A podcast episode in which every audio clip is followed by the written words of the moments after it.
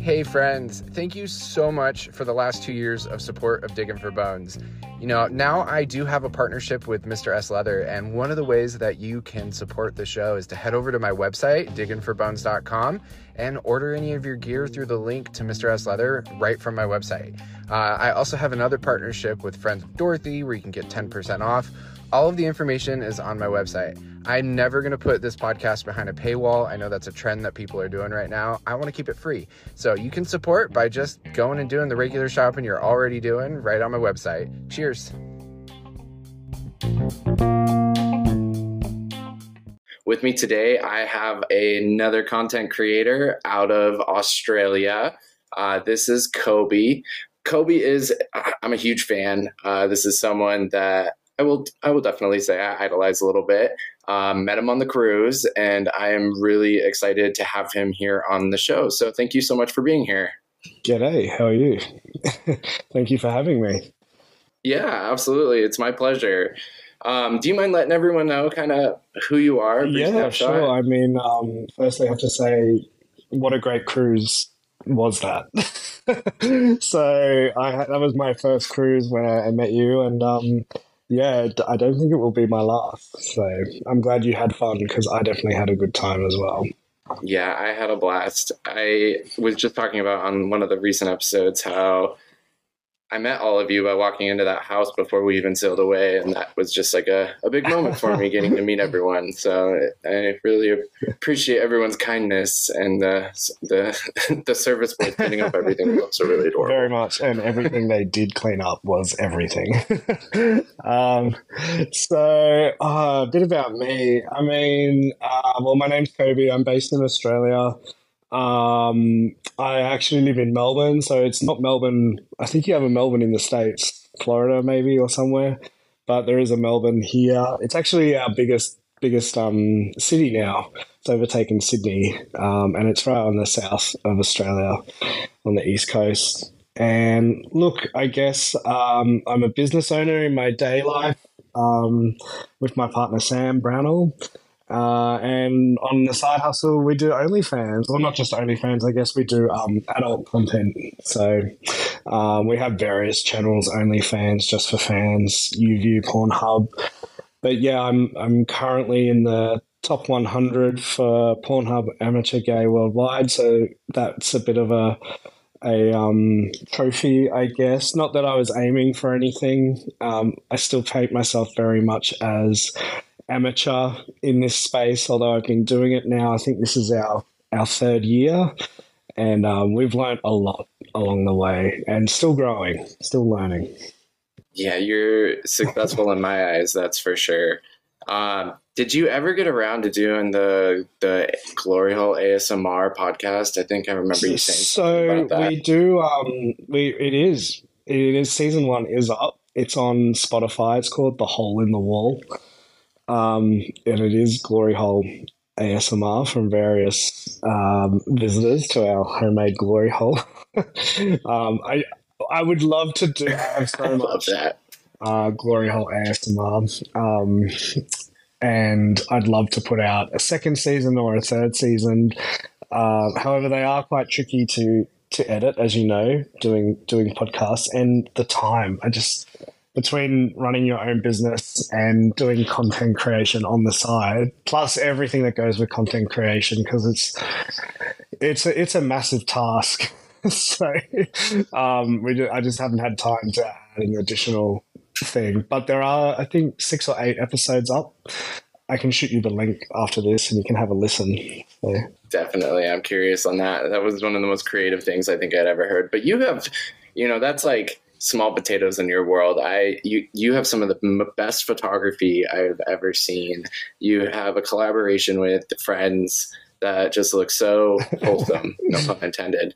Um, and it's just it's really oh, it's really you. inspiring. Yeah, I mean we um like we do get a lot of comments on our um, photos um, in particular and like the photos that you will see um, on our instagram or twitter are only really scraping the surface. We we do we release you know uh, a whole heap of stills with with each shoot that we do that goes onto our premium channels, and I guess it's just something we try to differentiate ourselves with. Um, we don't necessarily go for high production value, although they they tend to always come off looking like that. But we just try to put a little bit of effort into everything we do in terms of um, setting up a shot or, or lighting or even just doing a bit of post on things that we put out there just because we know people are subscribing to us. They're they're giving us a little bit of support in terms of money. So we want to you know make sure that they're getting their worth in a sense rather than just being these someone who just you know puts puts something up that's a bit mediocre and expecting people to subscribe. We want to be like no we we appreciate you guys. We're putting the work in and um, we actually reinvest a lot of the money that we generate on those sites back into uh, equipment in order to facilitate that. So, so that's really good to hear. Thank you.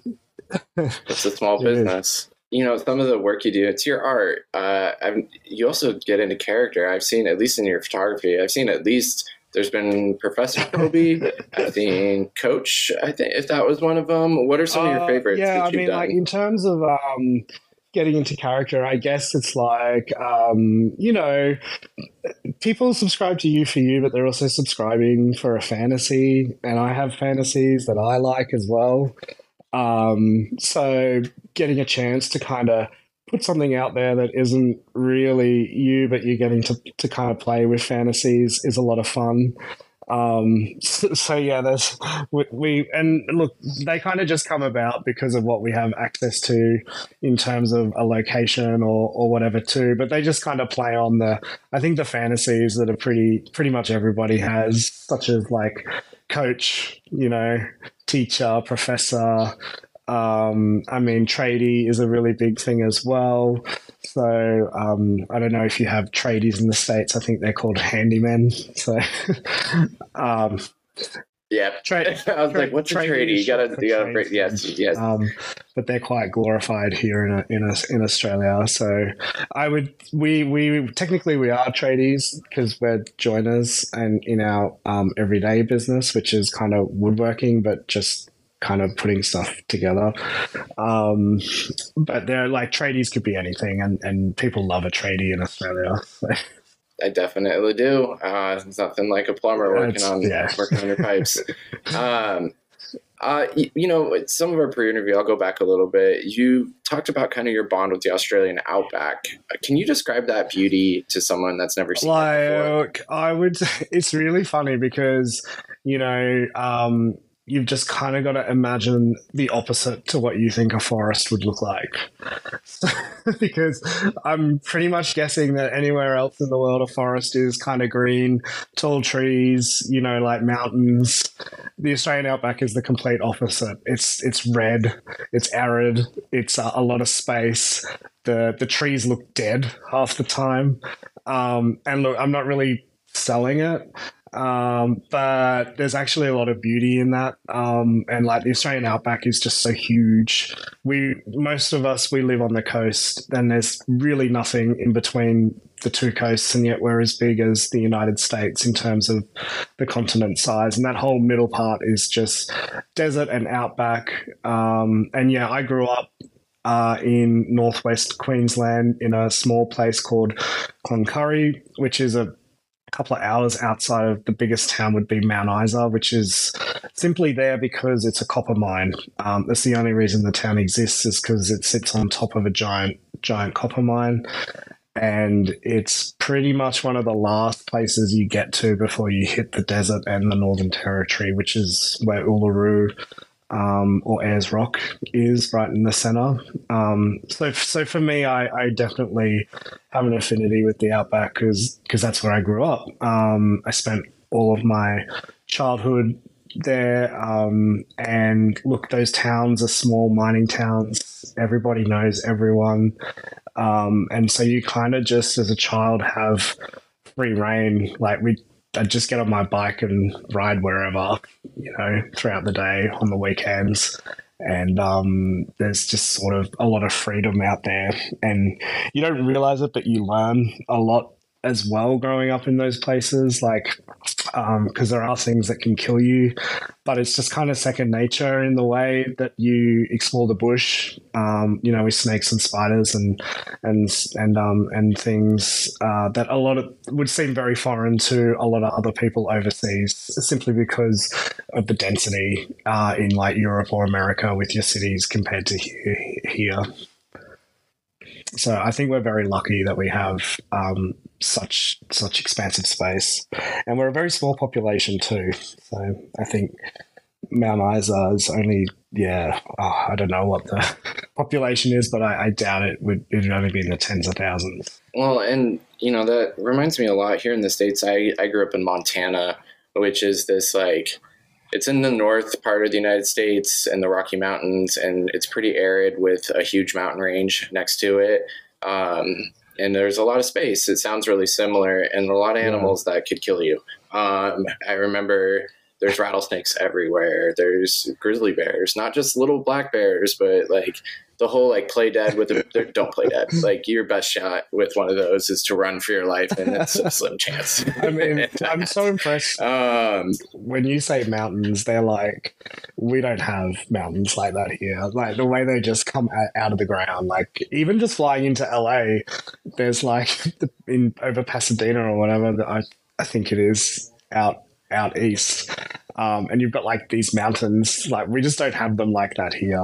We have ridges. We kind of have hills and and um, a lot of gullies or like canyons, but we, we don't have those sheer mountains. So I was so impressed when I like went to the states and, and saw them for the first time. It's just so different. We do have a lot of mountains.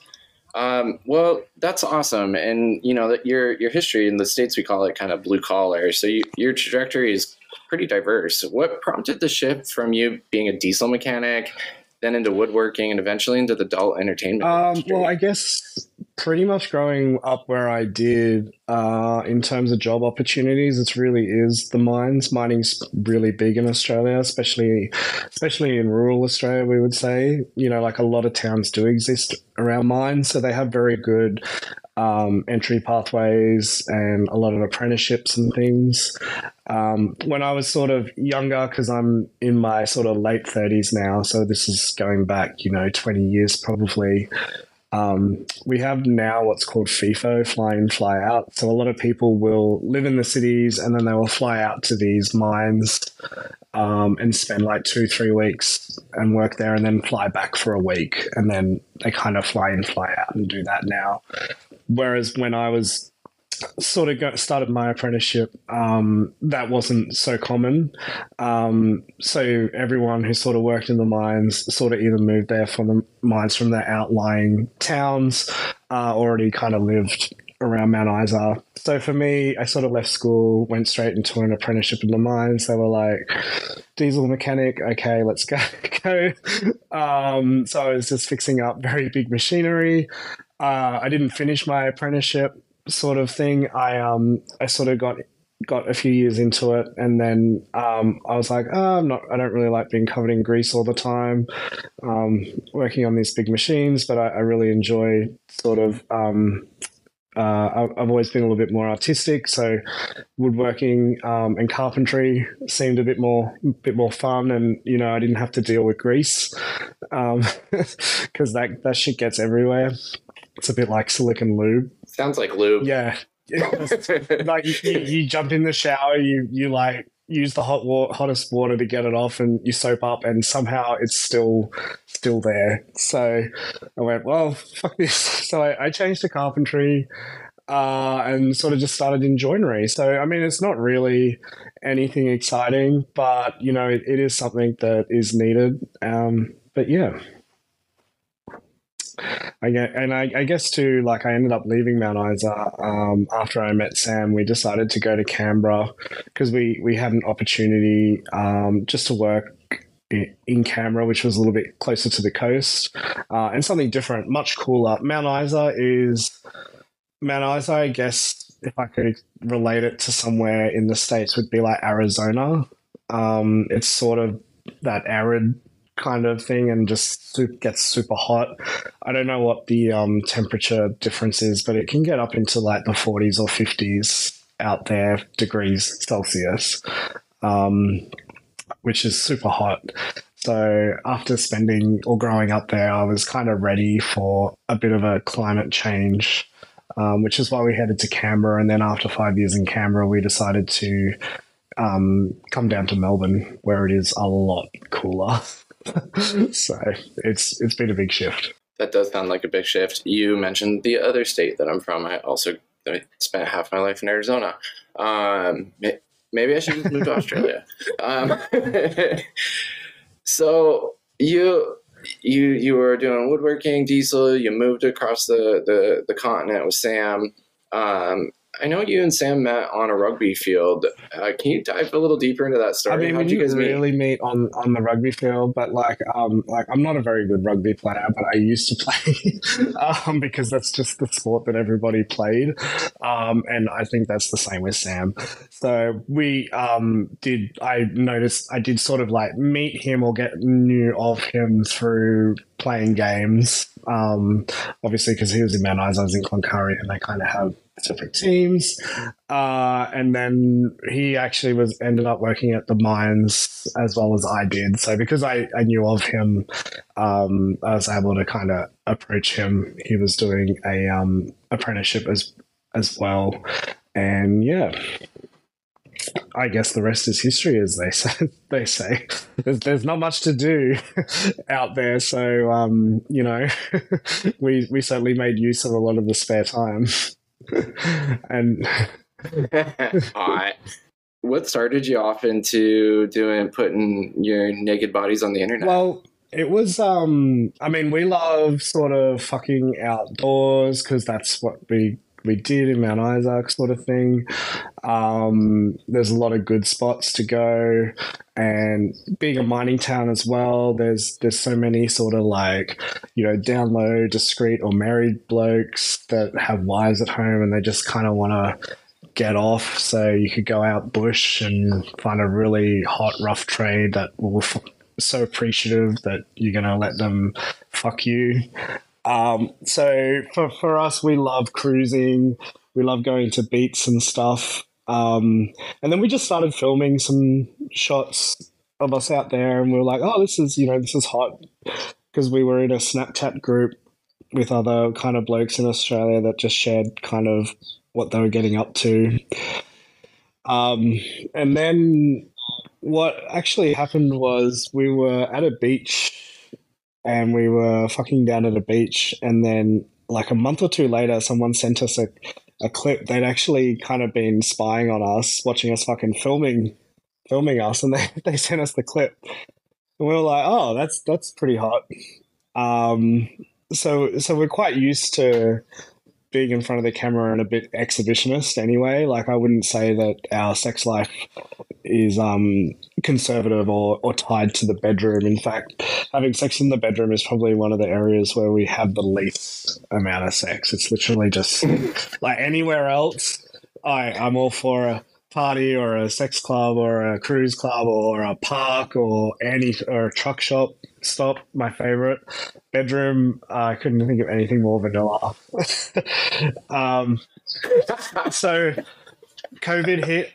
Um, we were like kind of stuck at home, bored, and yeah, we we started having you know, like OnlyFans at the time was sort of still. I think it'd been around for a few years, but it suddenly started to become more meta in terms of in pop culture and and I logged on and started looking at Twitter because we had the time in COVID. The business, you know, like wasn't wasn't at full capacity or anything at the time, and it was hot. But I was like, "Fuck, a lot of this is shit." you know, just people on their phones, and I was like, "Fuck, they're making good money as well. We should." we're a bit bored. Why don't we just start filming some sex? so I got a GoPro, and I think the GoPro sat there for three months before we even turned it on.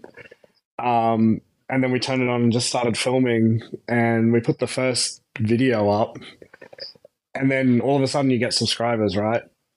And I was like, holy shit, people are paying for this. And it's not and it's not half bad. It could be better, but it's not terrible. Um, and that's kind of how we started with with adult adult creation. And I, I think from the start as well, we, we very much always have looked at it as a as a side job or just as something that could facilitate our ability to travel overseas and meet people uh, and work with um, people we thought were hot online. Um, so we've always maintained that we'll keep our jobs um, as they are and just do it as as as a side hustle rather than it becoming our full time job. Although they're quite comparable now. I feel like we put just as much. Congratulations! Thank you. No, that's that's a big success. Uh, so working with a partner that has to be intense at time. What are some strategies you and Sam employ to keep it harmonious and have time for yourselves and your relationship? I'm sure it's not blended 24 7 with work and OnlyFans. There's moments for you too. Um? Yeah, look, I guess it's, I think, I think it's a bit catch 22. We, it's really good because we um, having or doing it with a partner just means that we're able to make um, content a lot easier. So if we're filming solos, I've always got a cameraman, which is Sam, and vice versa. If we're, you know, like doing something, there's always the two of us to be able to go off and do it together. I would say, in a way, filming our adult content is our kind of time together, especially when we do our scenes by ourselves, because we can, you know, book somewhere. We can we can plan to like go go for a drive somewhere, find find a quiet spot, and we could sort of spend the day doing that.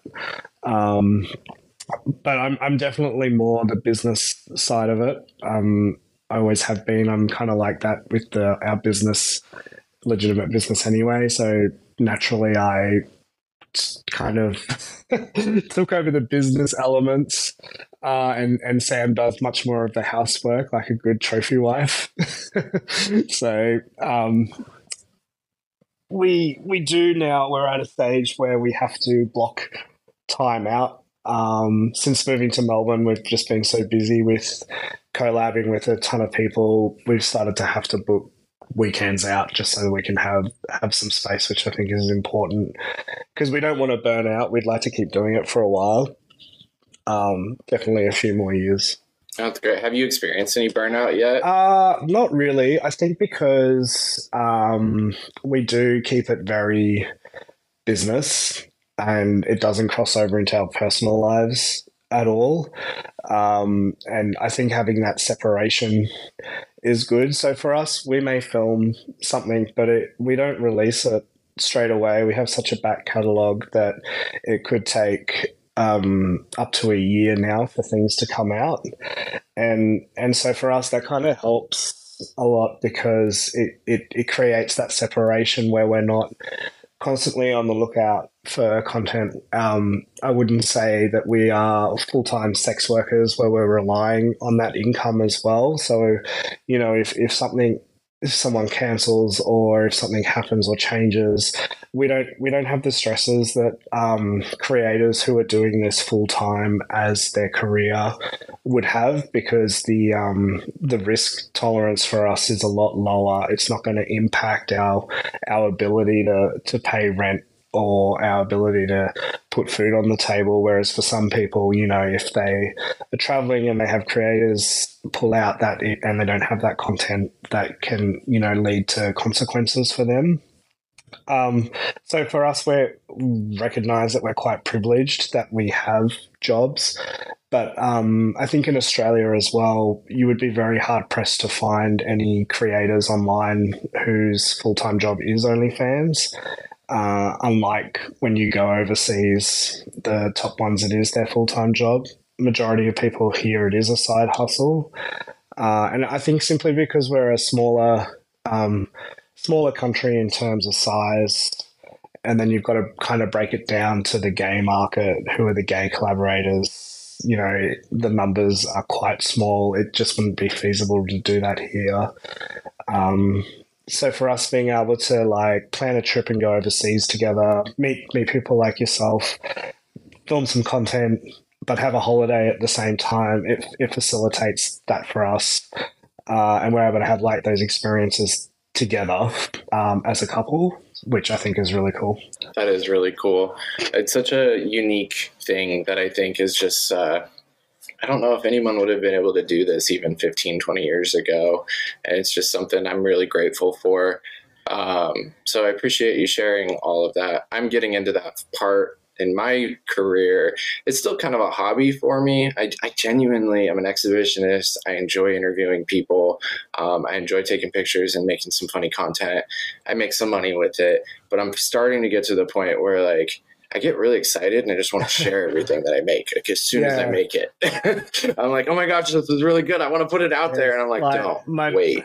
My, yeah, I mean, my biggest advice is like to, to anyone really is it it's not so much about putting the content out it's about being consistent.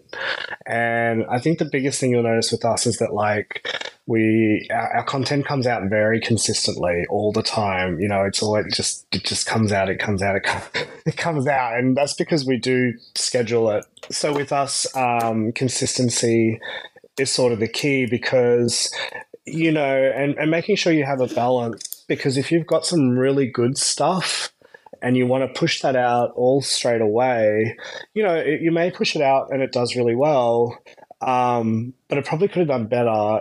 And what I mean by that is that, like, if you have a plan and it's scheduled and you kind of use your good content as um, sort of like milestone or key markers. And in between that, you kind of put out a bit of average content. That average content is going to make your really good content stand out so much better because you know you have a bit of juxtaposition there in terms of um, helping it to be elevated above the rest of your sort of standard content. Whereas if you take all your good stuff, bunch it all up, and get it out as quickly as possible, it it sort of then becomes um, not as like elevated. And I think that's something we really notice, and we, we try to just make sure that we've always got um, some stuff to kind of drip drip along. And I, I think consistency is key. Um, the biggest failings, the thing that I hate the most that I see other people do online is where they um, they make big bold promises that they're bringing out all this new stuff and then they don't post anything. They, they do a couple of posts and it's really good and then it just goes dry. And then they they do an apology and i think oh i don't that's the last thing i want to do. I just want to make sure i've always got something coming out that's new for people. Um, so we, we really try to just make sure that it's consistent. You do a fantastic job at it. For anyone's listening they are worth subscribing to in whatever platform you find them on. Um, and also just props to you guys for standing out, especially with the Pornhub Awards.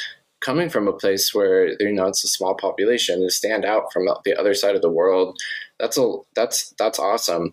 Um, I remember, uh, you know, hearing about. I think what did he say? Tall poppy syndrome. Have you found it easy or difficult to find people to collab with there in Australia? Uh, so it's it's like um, Look, it's the same as anywhere, really. Um, there are, you know, sort of clicks in, in the industry. Um, you have a brand that you want to market towards as well, which means that you're facilitate looking for collabs and it's going to facilitate what what your audience kind of wants. Uh, initially, we found it really hard because I guess when we started OnlyFans, I could probably count on my hand the number of people in Australia that would we would collab with or were willing to collab.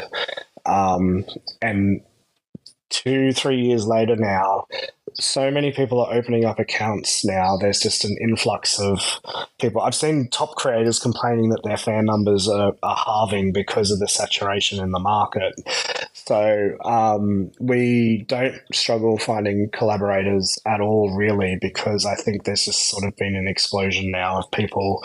And since moving to Melbourne, Melbourne has probably got a just over six million people. Um, there's it's it's very easy to connect with people through a major hub, whereas when we're in Canberra, which is also still very rural and a very small town, uh, even though it's our capital, um, we're really the only gay creators there. We would have to travel to Sydney or Melbourne to uh, if we wanted to do any collaborations. And um, we actually said, well, instead of spending all this money to Sydney or Melbourne, let's just go to London went to London for the first time, and there's a million creators in London. so, so, so for us, we've been very fortunate in that we um, haven't really struggled with finding people.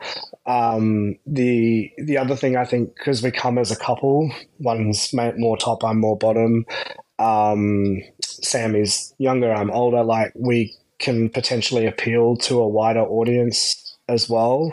So when Sam does a collab, it's not like I'm missing out because we're a household.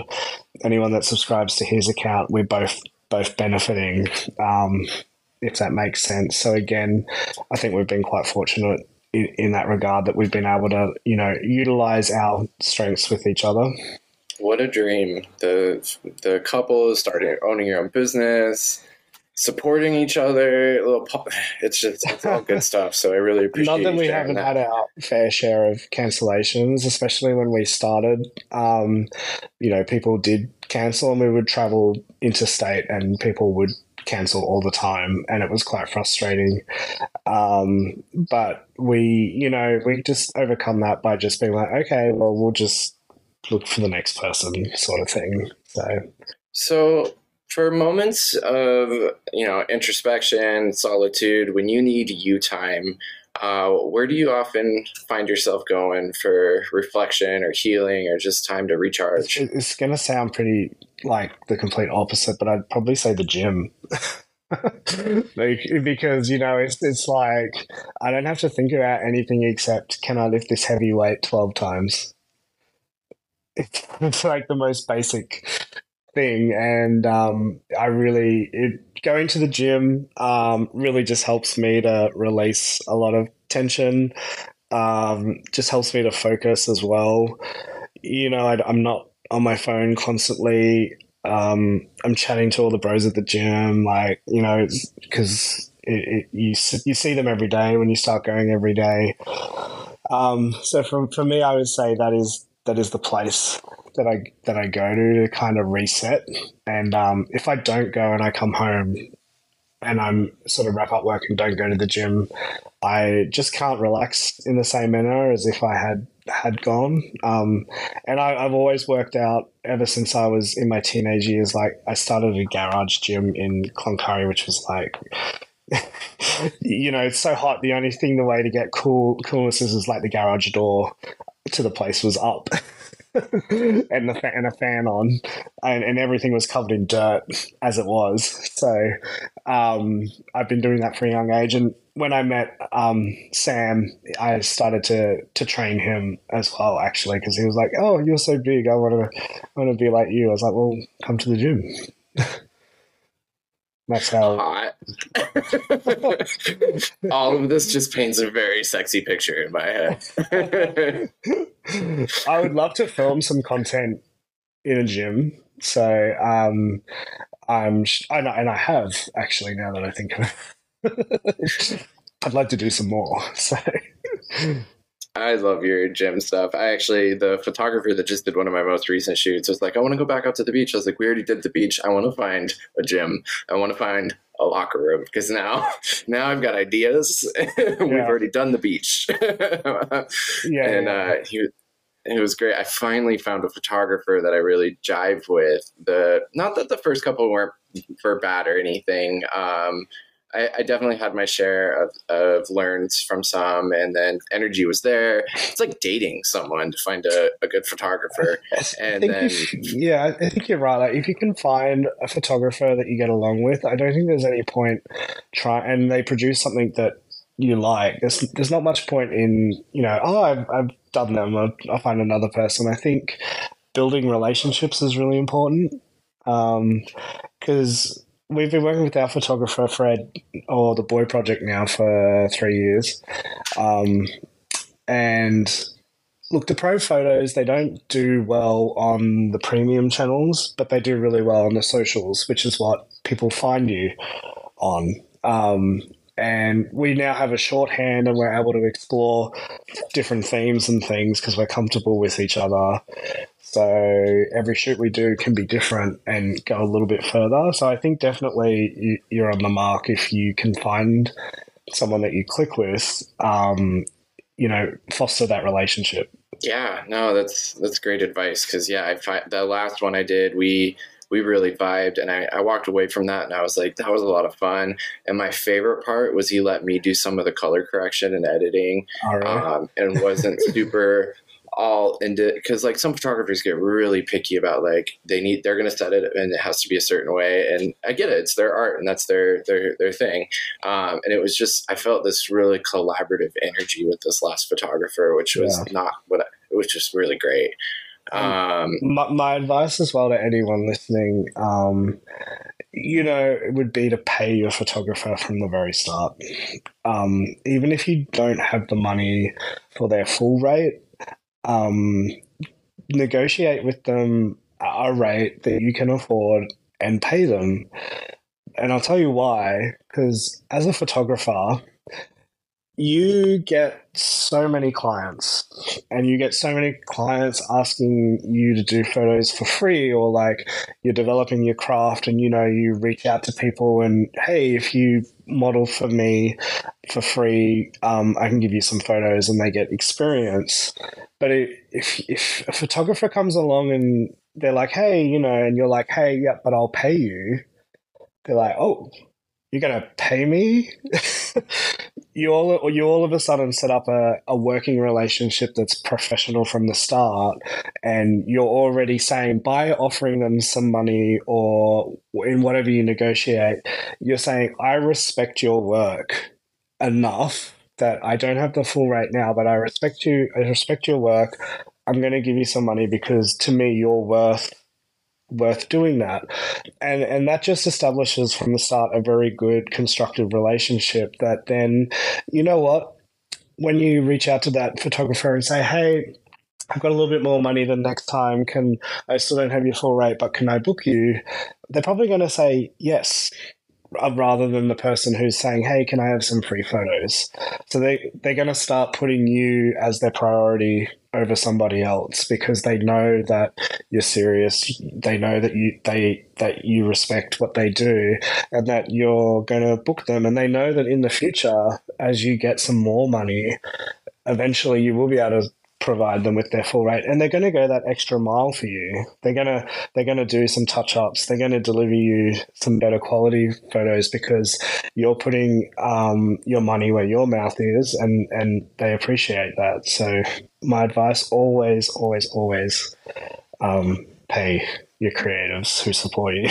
Wow that's really good advice. Um, yeah thank you for sharing that. I think that's a solid advice for anyone as I uh, Venmo my photographer right now.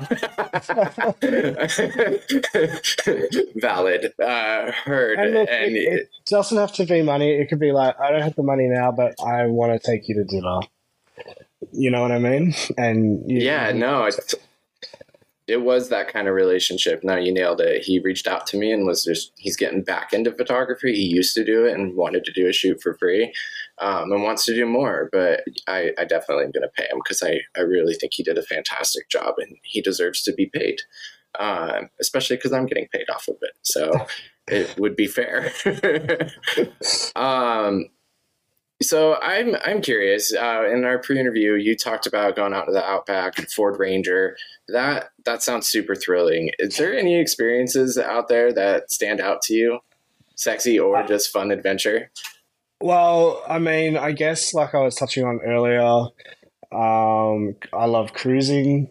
Um, so for me, you know, like taking the truck out to a place, I really get off on that. I, I like I'd say I get off on like it being so spontaneous, but it's totally not spontaneous because there's like a designated place where you know people go for a particular thing. so so it's as orchestrated as you can get. But when you're cruising, it feels spontaneous. So uh, I just get really turned on by the thought of you know that and you can meet some really rough, hot dirty bloke um, that's down low just, just wants to be just wants to be sucked or fucked and is super horned and is you just happen to be there at the right time. So I've had a lot of um, I guess good experiences at beats, which is why I keep going back for them. And like we'll be driving between I don't know Sydney or wherever, and there'll be some sort of roadside toilet and we'll pull over to have a look and sure enough there'll be a glory hole and if we sit in there and wait together um, you know you sit there for half an hour nothing and then you hear a truck pull up and someone walk in and crack an instant boner and then a dick comes through the glory hole and you both suck it and walk off and have no idea who it was. It's just a beautiful big dick that came through and blew, and they kind of smell a bit musky from the work site. Um, yeah, that's what keeps me getting back. So, so there's plenty of those. Woof. just absolute woof. Um, so are there any dream destinations or content or places you want to go do content at that are kind of on your bucket list? Oh, so many. I see all you boys like for us, um, Atlantis was such a huge journey and uh, something I wanted to do for years and years and years and never got around to doing it. And then we're there and people are like, Oh, it's my fourth, it's my seventh, you know, trip. We just don't have things we don't have parties on that level here or, or, or access to that sort of um, stuff here. So, you know, Atlantis was something we wanted to do. Um, see, just summer's just gone for you guys. We're coming into it, but like all of your pride parties just make me so jealous all the time. But our, our next destination is actually Spain. Um, we're going to head out to Barcelona to shoot out there with some creators. Uh, we'd love to have gone to Bear Week in Sitges, which is happening now, but um, as we're recording this, but we, we didn't get there. Um, but definitely um, something that is on the horizon that we're very much looking forward to later, or I would say early next year, is um, beef dip in uh, Puerto Vallarta. I, I, have no idea how to pronounce that. In Mexico. Puerto Vallarta. Yeah. That's it. That's the one. So, um, so that's really exciting. Um, you know, again, it's a big trip for us, but uh, we we we, we want to do it just because we love all the bears and everyone talks about PV. So we're like, let's let's do that this year, and then we'll do the cruise again uh, the following year. So. I have such beef dip FOMO from all of you. I, I booked I, I, booked the cruise again before I knew all of my friends I had just made were all going to beef dip. Um, you could, you could, you could I know, I know.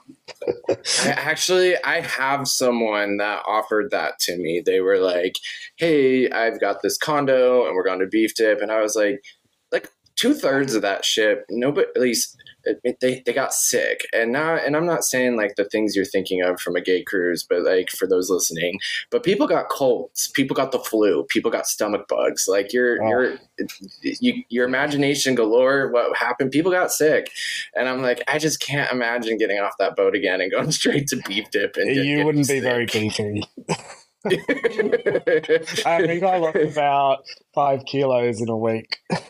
yeah. Coming off that ship. I want to do it. I want to do it two more times. That's my goal I've set out for myself. Is the first time I was in shock, like the first half of it. It took me a good half of the cruise to like really warm up to like I just had never seen anything yeah. like that before. So I think, I'm hell bent. I think we'll do it biannually. So we'll do it every two years which would be good. Yeah. I'm going to do it two more times so that I can jump back on the schedule with the rest of my friends that I made because yeah. it sounds like that's what everybody else is going to do too. Um, well, cool. Thank you so much. Now, I, I, like to give people a chance to ask me any questions too. Do you got any questions uh, coming my way? Um, well, I guess like you said, you grew up in Arizona and Montana. How do you find growing up in sort of, I guess, they're rural states. They're kind of like similar to the outback. So Phoenix is big. It's like one of the largest cities in in the the country, um, but it's weird. I I like the desert. Um, I used to love going out to the desert and getting lost. And whenever I'd ride my bike, we were I was in the suburbs, but we were like on the edge of the city, so mm-hmm. I was gone, gone into the woods uh, or the desert. Um, any chance I could get. Uh, Phoenix is a weird place because I always say it's like Sim City in real life. Um, people are there nice. Uh, a lot of the conversations that you have with people, they tend to be about uh, consumerism, just a lot of like what I bought, what I'm going to buy, and that was really weird. Um, I didn't know how weird it was until I left and started meeting people with just different kinds of hobbies other than shopping, because um, it's all there is to do down there in that desert. Besides going off into uh, like doing off roading and recreation stuff, Montana was pretty similar. Um, I loved love Montana. It's just such a beautiful place. Um, it's just scary. So like when I moved up there, I lived up there in my early 20s for a couple of years. And sometimes when I go into the, I like to go alone um, or on little adventures for boys, uh, similar to you. And it's just, uh, it's, it's a little sketchy up there because there's the people can be scary. Um, it, it, doesn't feel safe all the time. And then people will argue that they have their opinions, but that that's how I felt. And then also you're you got worried about getting eaten by a giant fucking 20 foot bear. like, and I always joke with people is depending on how you get eaten determines if people are going to have sympathy for you or not. So there's like a checklist if you get eaten by a bear. And right. it's like did he did he have bear spray? Uh, well did the bear have cubs? Did he have food in his backpack? Or where there's food in their campground? There's like all there's like a hundred things that you better have done just right if people are going to come to your funeral. Because otherwise the consensus is well stupid you got eaten by a bear. Yeah. and it's your fault. Yeah. I think like and, something. I think like for us as well. Like you know, I, I um, my grandfather or my late grandfather was a big fisherman. Had like um, a shack up in the up in um, Karumba, which is in the Gulf of Carpentaria. So I'd go up there fishing, like massive fish. Um, I think I just have a freezer of fish. So you know, I spent a lot of time fishing growing up and played rugby. I'd like go out with the four wheel drive when I learned to drive to these beats. So that's very straight in inverted commas.